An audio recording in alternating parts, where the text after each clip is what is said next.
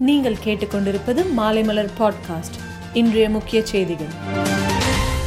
அதிமுக ஆட்சி மீண்டும் மலர்ந்து மக்கள் துன்பங்கள் யாவும் அகன்று வளர்ச்சி பாதையில் அமைதியான தமிழ்நாடு உருவாக்கிட அதிமுகவின் பொன்விழா ஆண்டு சூளுரைப்போம் என ஓபிஎஸ் இபிஎஸ் தெரிவித்துள்ளனர்.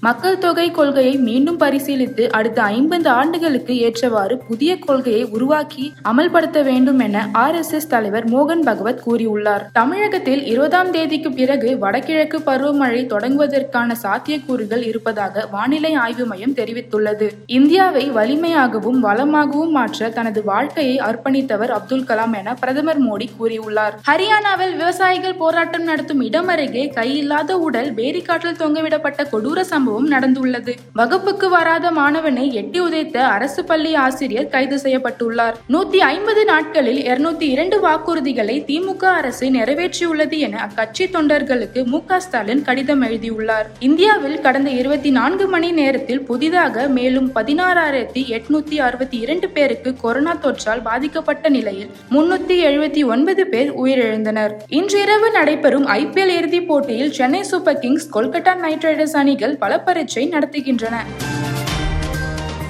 மேலும் செய்திகளுக்கு மாலைமலர் டாட் காமை பாருங்கள்.